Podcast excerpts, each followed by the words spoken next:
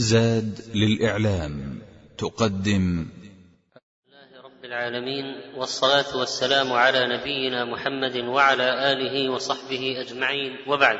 فإن من القصص القرآني قصة قصة ابني آدم. قال الله تعالى: واتل عليهم نبأ ابني آدم بالحق إذ قربا قربانا فتقبل من أحدهما ولم يتقبل من الآخر قال لأقتلنك قال إنما يتقبل الله من المتقين لئن بسطت إلي يدك لتقتلني ما أنا بباسط يدي إليك لأقتلك إني أخاف الله رب العالمين إني أريد أن تبوء بإثمي وإثمك فتكون من أصحاب النار وذلك جزاء الظالم وذلك جزاء الظالمين فطوعت له نفسه قتل أخيه فقتله فأصبح من الخاسرين. فبعث الله غرابا يبحث في الأرض ليريه كيف يواري سوءة أخيه قال يا ويلتى أعجزت أن أكون مثل هذا الغراب فأواري سوءة أخي فأصبح من النادمين. هذه القصة تحكي بداية الصراع بين الحق والباطل وبين الخير والشر، كيف أن المعصية يعقبها الحسرة والندم والمرارة التي تكون في نفس العاصي بعد ارتكابه للجريمة. هذه العقوبة الدنيوية في الغم الذي يصيبه، أما عقوبة الآخرة وبئس القرار فإنها من العقوبات الشنيعة الشديدة. قال الله سبحانه وتعالى: واتل عليهم نبأ ابني آدم بالحق اذكر لهم هذه القصة يا محمد صلى الله عليه وسلم وأخبرهم بما حصل من هذه الجريمة العظيمة التي كان سببها الحسد والبغي من أحد ابني آدم على أخيه من أحد ابني آدم على أخيه. وقد اختلف أهل العلم في ابني آدم المذكورين هل هما لصلبه مباشرة أم لا، وجمهور العلماء والمفسرين على أنه على أنهما ابني آدم لصلبه، وهما قابيل وهابيل كما جاء في بعض الروايات الإسرائيلية، كما قال الشيخ أحمد شاكر رحمه الله. أما أنهما ابنا آدم لصلبه فهو القول الثابت الصحيح الذي يدل عليه سياق الآيات مؤيدا بالسنة الصحيحة. وأما تسميتهما بقابيل وهابيل فإنما هو من نقل العلماء عن أهل الكتاب ولم يرد به القرآن ولا جاء في سنة ثابتة فيما نعلم، فلا علينا أن لا نجزم به ولا نرجحه، وإنما هو قول قيل. وقيل إنهما كانا في بني إسرائيل فضرب بهما الحسد، وهذا بعيد، بل إن السياق لا يدل عليه. ولو قلنا كيف يكون هذان من بني إسرائيل وتكون قد خفي على البشرية قضية دفن الميت طيلة هذه الفترة وكل هذه الأجيال، إذن هذا بعيد جدا أن يكون هذين الشخصين من بني إسرائيل وليس ابني آدم مباشرة لصلبه. والله سبحانه وتعالى لا يخاطب عباده بما لا يفيدهم، والمخاطبون يعلمون أن القربان لم يكن مشروعا إلا في بني آدم، فلو كان المراد رجلين من بني إسرائيل لم يكن في قول ابني آدم فائدة جديدة. وكذلك فإن رسول الله صلى الله عليه وسلم قد أخبر عن هذا القاتل الذي قتل أخاه أنه أول من سن القتل، فلو كان من بني إسرائيل، يعني ما كان هناك جرائم قتل صارت قبل بني إسرائيل البشرية، هل يعقل هذا؟ ثم قول الله تعالى: فبعث الله غرابا يبحث في الأرض. وصف في القصة كيفية بحث الغراب بالأرض في الأرض وحفره فيها لتعليم أحد الأخوين القاتل كيف يدفن, كيف يدفن أخاه المقتول. فهل يعقل أن الحفر أن دفن الموتى لم يكن معلوما في البشر من قبل؟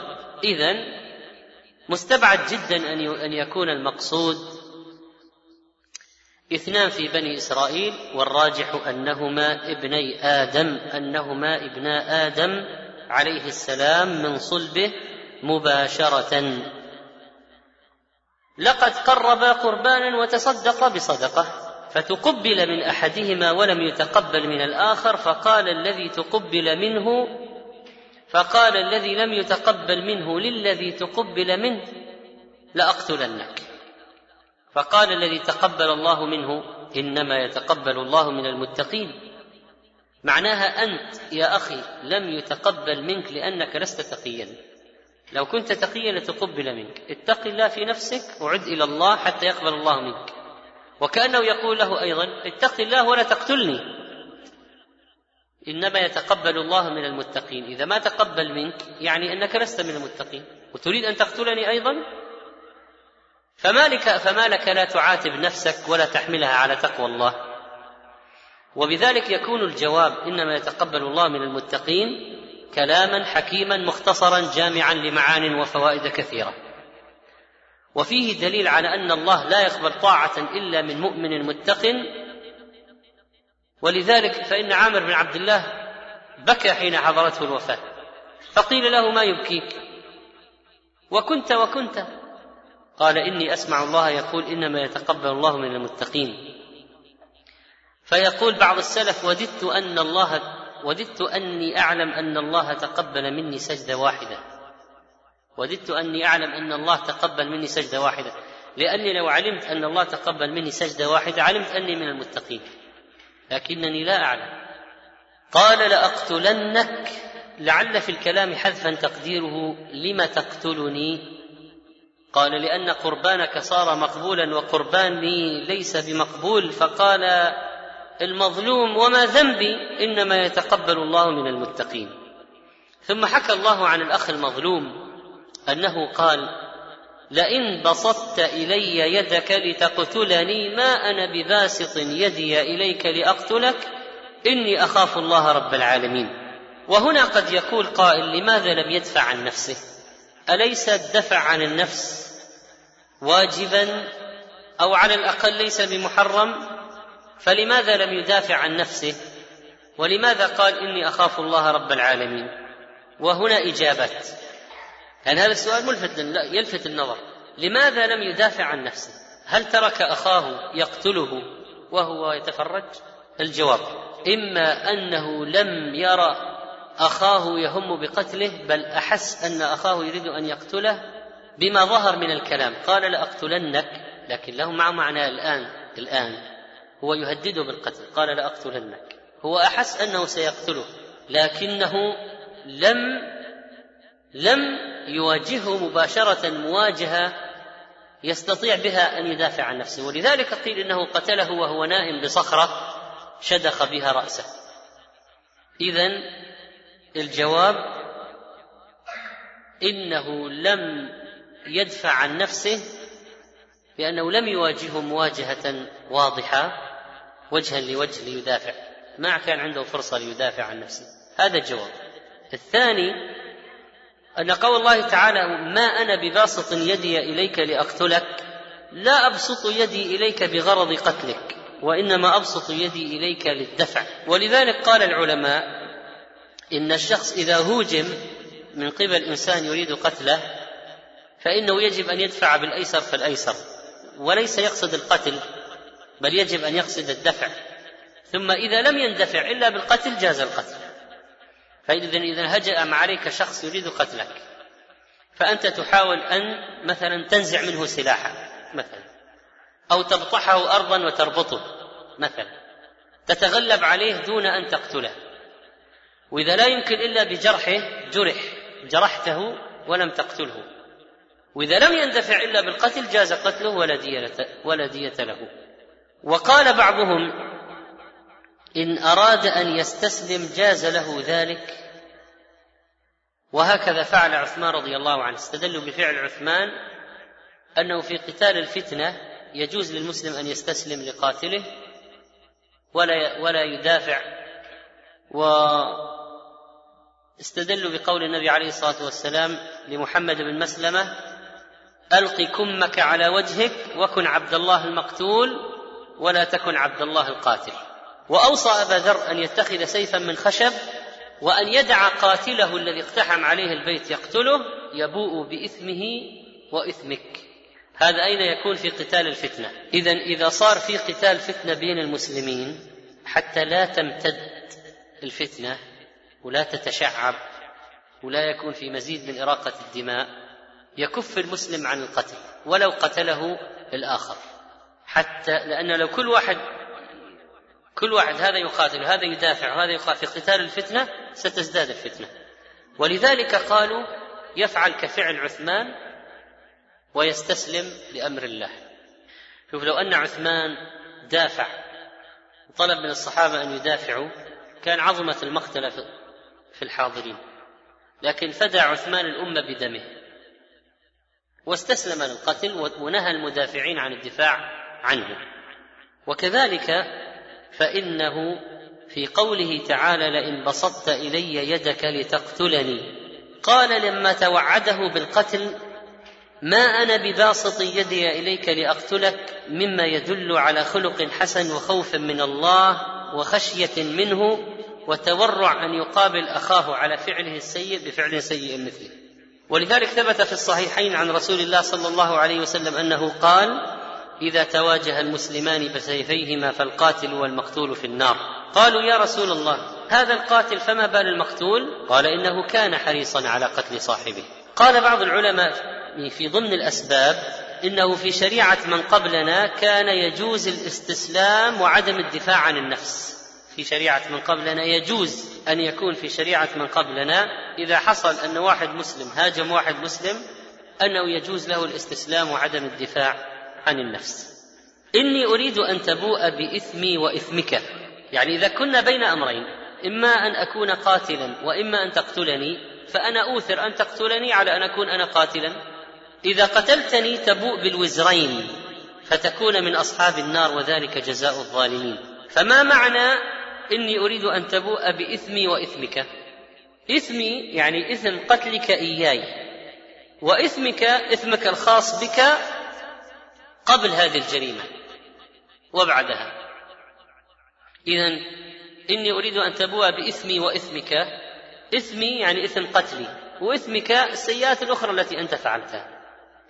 في معنى آخر إني أريد أن تبوء بإثمي، يعني إذا اعتديت علي وظلمتني، مو يوم القيامة يؤخذ من حسنات الظالم للمظلوم، وإذا فنيت حسنات الظالم يؤخذ من سيئات المظلوم فتوضع على الظالم، يؤخذ من سيئات المظلوم، يأتي وقد قتل هذا ضرب هذا وسفك دم هذا، فيؤخذ من من سيئات من المظلوم ويوضع على الظالم، فيكون معنى إني أريد أن تبوء بإثمي يعني يوضع عليك من سيئاتي، لأنك الآن ستقتلني وتكون ظالما لي، ويوم القيامة سيؤخذ من سيئاتي يوضع عليك فتبوء بإثمي وإثمك. هذا معنى فتكون من أصحاب النار بما حملت من الإثمين وذلك جزاء الظالمين والنار جزاء كل ظالم. فطوعت له نفسه قتل أخيه، سهلت له نفسه وشجعته تلك النفس الأمارة بالسوء، وكذلك كانت بوساوسها العجيبة مطوعة له على قتل أخيه. فطوعت له نفسه قتل أخيه، رخصت له ذلك وسهلته عليه. وهكذا تزين القبيح، فقتله فأصبح من الخاسرين الخاسرين خسرانا عظيما. ولذلك قال النبي صلى الله عليه وسلم لا تقتل نفس ظلما في العالم في العالم لا تقتل نفس ظلما إلا كان على ابن آدم الأول كفل من دمها، لأنه كان أول من سن القتل. كم واحد مات في العالم ظلما؟ في الحروب العالمية وفي غيرها وفي الجرائم الفردية وفي قتل الغيلة ونهب الطريق والسراق والطاعة، كم مات في العالم من ظلما؟ شيء أعداد رهيبة، ملايين الملايين. لا تقتل نفس ظلما إلا كان على ابن آدم الأول كفل من دمها، لأنه كان أول من سن القتل. فوق رأسي عليه. وهكذا أصبح من الخاسرين خسرانا عظيما. لما قتله وتورط الآن بقتله ورأى أمامه جثته وتحير ماذا يفعل فيها، ما كان معروف عندهم الدفن. هذه أول قا... أول ميت أول ميت ماذا يفعل به؟ فبعث الله غرابا يبحث في الأرض، يحفر بمنقره ورجله، أو يحفر برجله ومنقاره ليريه كيف يواري سوءة أخيه. فقيل جاء غرابان يقتتلان فقتل أحدهما الآخر، فالغراب القاتل حفر للغراب المقتول بمنقره ورجله، حفر حفر حتى عمل حفرة، بحث في الأرض، بحث بحث حتى عمل حفرة ثم دفنه فيها. فتعلم القاتل من ابني آدم ماذا يفعل بجثة أخيه، فحفر له ودفنه ليريه كيف يواري سوءة أخيه، يعني بدن أخيه، لأن بدن الميت عورة، ولذلك الميت إذا مات يغطى بدنه كله، ويجوز كشف وجه الميت لتقبيله ثم يغطى مرة أخرى، اللهم إلا إن كان محرما، فإن المحرم لا يغطى وجهه ولا رأسه، يبعث ملبيا، فإذا الميت الأصل يغطى. طيب لو قال واحد هؤلاء الذين يموتون يموتون يعني في المواجهات مع اليهود أو في المعارك، هل تغطى وجوههم؟ فنقول نعم، لا يكشف. لماذا؟ ما الدليل؟ قصة قصة مصعب بن عمير. مصعب بن عمير ماذا حصل له؟ قتل شهيدا. لما قتل شهيدا ماذا فعلوا به؟ غطوه، ولما ما وجدوا شيء يستروه بالكلية غطوا رأسه وجعلوا على رجليه شيئا من الإذخر. إذن الأصل أن الميت حتى لو في المعركة يغطى بدنه كله. نعم، هو مصعب بن عمير ما هو ليس شهيدا، قال غطوا رأسه وجعلوا على رجليه شيئا من الإذخر. إذن كل جسد الميت يغطى، وبعض الناس يكشف الوجه في القبر، وليس لذلك أصل، ما يكشف وجه الميت حتى في القبر، إذا كشف ليقبله ثم يعود فيغطيه. وهذا التغطية إكرام للميت في الحقيقة، لأن الميت قد يبدو منه ما تنفر منه النفس مثلا، فتغطيته إكرام له. لما كان هذا القتل أول جريمة قتل وقعت من بني آدم على وجه الأرض، وكان ذلك القاتل قد أخذ من ذلك الوزر العظيم، وتعلم ذلك الدرس الكبير فيما يفعله لدفن أخيه، وأرسل هذا الغراب ليتعلم منه ابن آدم كيف يفعل. ولا مانع أن يتعلم الإنسان من الطير ومن البهائم، من الحيوانات، ففي عالم الحيوانات كثير مما يتعلم يستفيد منه بنو آدم، يستفيدون من تدبير المعيشة عند الحيوانات، فاستفادة ابن آدم من الحيوانات والبهائم واردة، لأن فيها تصرف. الله ألهمها ألا يعلم من خلق، أعطى كل شيء خلقه ثم هذا، يعني في محافظتها على بيضها وأين تضعه، وكيفية العناية بأطفالها، وتدبير طعامها، وكيف تهاجر تهاجر من قارات الطيور وترجع، والحيتان والأسماك تهاجر قطعان وترجع، والحمام الزاجل الذي يعرف المكان ويسافر ولا يضيع عن هذا المكان. وكذلك ما تفعله النحلة في البنيان بهذا الشكل العجيب في البناء، بناء الخلايا، وكيف تخزن النمل أطعمتها، وإذا جاء الماء تخرجه تنشره، إذا جاء الماء المطر خرج النمل بما ادخره ونشره للشمس لئلا يتعفن، ثم يعود يعاود تخزينه مرة أخرى. على أي حال، في البهائم والحيوانات من التدبير والإدراك وحسن التصرف ما يتعلم منه ابن آدم. ليش ما يتعلم حتى من الحيوانات؟ لماذا لا يتعلم؟ كما قال بعضهم: وضعت إناء من عسل في طشت من ماء كبير حتى لا يأتيه النمل. أخذ إناء العسل حتى لا يأتيه النمل، وضعه في حوض من ماء كبير أو طشت من ماء كبير، طست، وهذا يعوم فوق الماء. جاء بعد مدة فوجد النمل على العسل، فتحير قال: كيف هذا؟ كيف وصل النمل ها هنا؟ فنظر فإذا النمل قد سار طرق الجدار ثم السقف، فلما حاذ الإناء سقط عليه. إيه؟ إن هذه المخلوقات مخلوقات فيها تصرف وتدبير، وبعضها أحسن من الإنسان. يعني لو تقارن بعض مثلا النمل والنحل مثلا وبين بعض الناس، تجد أن هذا أحسن، طريقة التدبير والمعيشة عنده أحسن، وهذاك أخرق سفيه لو عنده مال اشترى به مخدرات، يسرق ليشتري مخدرات. فلما لا يتعلم الإنسان من يتعلم من الحيوانات؟ يمكن أن يتعلم أشياء كثيرة. والهدهد يدرك الماء في باطن الأرض، وسليمان عليه السلام كان يستعين به واستعان به لإرسال الرسالة، فبعث الله غرابا يبحث في الأرض ليريه كيف يواري سوءة أخيه. وقيل إن من عادة الغراب دفن الأشياء، فجاء غراب فدفن شيئا فتعلم منه ذلك. لما رأى هذا قال: يا ويلتى أعجزت أن أكون مثل, مثل هذا الغراب. وهذه كلمة جزع, جزع وتحسر، والويلة كالويل. يا ويلتى يعني يا هلكتي، أعجزت أن أكون مثل هذا الغراب. تعجب كيف لم يهتدي لما اهتدى إليه هذا الغراب، مع كونه أشرف منه. يعني ولقد كرمنا بني آدم. أعجزت أن أكون مثل هذا الغراب فأواري سوءة أخي، فأصبح من النادمين. وكان ندمه على قتله لما كابد فيه من التحير في أمره والتتلمذ على يد الغراب.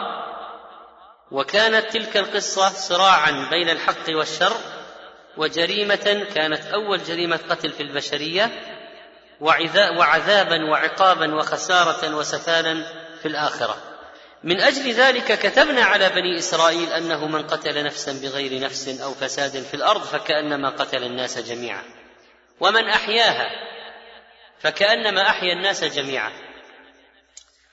إذن لو جاء ناس دفعوا دية أو دفعوا مبلغا فدوا به شخصا قاتلا استحق القتل بالقصاص، فأرضوا أهل القتيل, أهل القتيل بمال ليسامحوا ويتنازلوا عن القاتل، ماذا يكون الذي يدفع هذا المال؟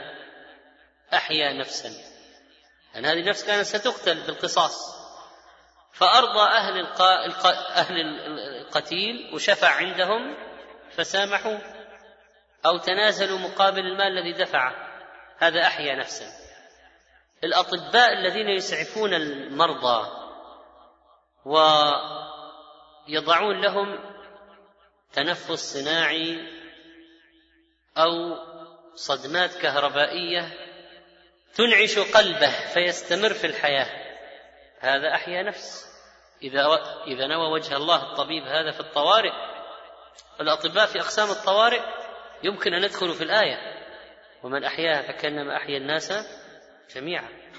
إذا واحد وجد شخص ينزف في حادث سيارة سيموت، فأخذه بسيارته وأسرع إلى المستشفى وتم الإنقاذ، لولا هذا بعد الله كان مات الجريح.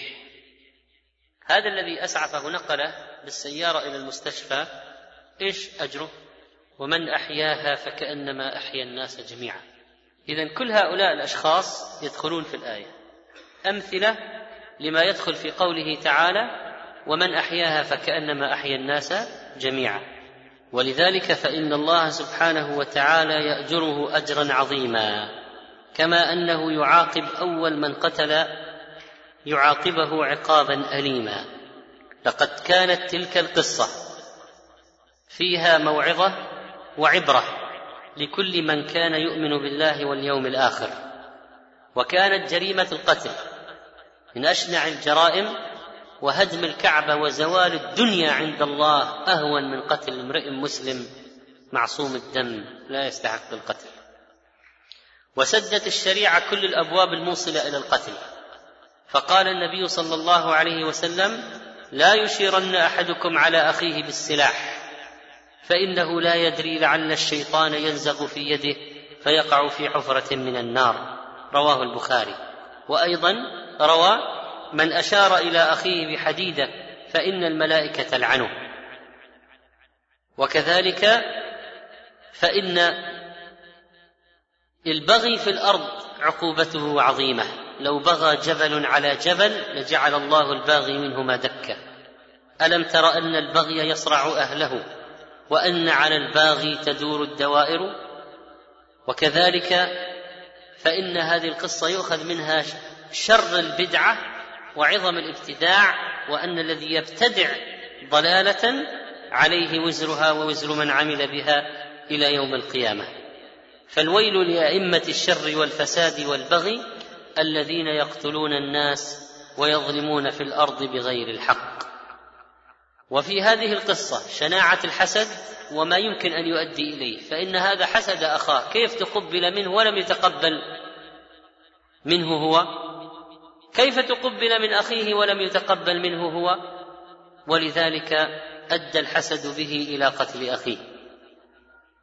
وقد قال النبي صلى الله عليه وسلم: دب إليكم داء الأمم قبلكم الحسد والبغضاء، وهي الحالقة، لا أقول تحلق الشعر ولكن تحلق الدين. رواه الترمذي وحسنه الألباني بطرقه. وكذلك فإن في هذه القصة أيضا أهمية التقرب إلى الله، وأن الإنسان لو تقرب بشيء فإن عليه أن يخشى أن لا يتقبل منه. وهذا معنى الآية: يؤتون ما آتوا وقلوبهم وجلة، يعني يخافون أن لا يقبل منهم. وكذلك فيها منع الوصول بالأذى إلى من لا جريرة له. فما هو ذنب الذي تقبل الله منه؟ ما هو ذنبه؟ هل هذا يستحق القتل؟ وكذلك فإن هذه القصة فيها خطورة النفس الأمارة بالسوء، فطوعت له نفسه قتل أخيه. كيف أن هذه النفس الأمارة بالسوء حملت صاحبها على ارتكاب هذه الجريمة. وفي القصة إشارة إلى أن الناس طبائع، منهم من طبعه عدواني، ومنهم من طبعه مسالم هادئ موادع، ومنهم من طبعه شرير حاقد ظالم. وكذلك فإن هذه القصة تبين أنه قد يقع من أبناء الرجل الصالح من يكون صالحا ومن يكون طالحا. فهذا آدم النبي التائب صار من أولاده واحد صالح تقبل الله منه، واحد طالح قاتل، صار من الخاسرين والنادمين. وفي هذه القصة أهمية التقوى، وأنها السبب لقبول الأعمال. إنما يتقبل الله من المتقين فعل الواجبات وترك المحرمات. وفيها أن المؤمن لا يمكن أن يقتل مؤمنا آخر إلا خطأ، أما المتعمد فإنه لا يكون مؤمنا عند قتله. وكذلك ففي القصة إشارة إلى أن المجرم يعيش صراعا نفسيا وأزمة وقلقا واضطرابا، وأن من جريرة الإثم وعقوبة المعصية أن توقع صاحبها في هذه الحيرة وفي هذا الشقاء النفسي، وأن ينادي على نفسه بالويل ويقول يا ويلته. وأن المجرم عندما يرتكب جريمته يخسر كل شيء.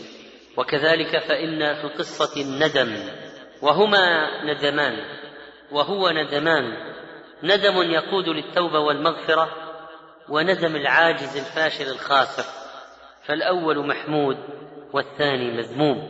وكذلك فيه أن على البشرية أن تقف أمام القتل المعتدين وأن تأخذ على أيديهم، وأن القتل في سبيل الله قتل بحق، قتل الأعداء وسفك دماء الذين يقفون في وجه الدين وطريقه يجب إزالتهم ولو بالقتل. وأما قتل الأبرياء فحرام، والكفار كثيرا ما يفعلونه بغيا وطغيانا. وكذلك فإن في الآيات إشارة إلى ما يفعله اليهود، وأنهم من أكثر الشعوب ممارسة للقتل والعدوان والظلم وسفك الدماء. لقد جاءت هذه القصة تعليما لبني إسرائيل، وكان فيها موعظة لهم. لقد كان لمذهب ابن آدم الأول لمذهب ابن آدم الأول في سن القتل آثار سيئة في البشرية، فيجب منع هذه الأمور أن تستفحل في البشر. لقد حفلت في القصة بإسرائيليات، منها تسمية الابنين هابيل وقابيل، ومنها أن الخصومة كانت على أختين، من يتزوج هذه وهذه، ومنها تعيين القربان الذي قرباه فقيل زرع وماشية، ومنها طريقة تقبل القربان وأنها نار تنزل من السماء، وتفاصيل لم ترد بها الأدلة الصحيحة. ولذلك فنقف عندما ورد في كتاب الله وسنة رسوله صلى الله عليه وسلم. والله تعالى أعلم، وصلى الله على نبينا محمد.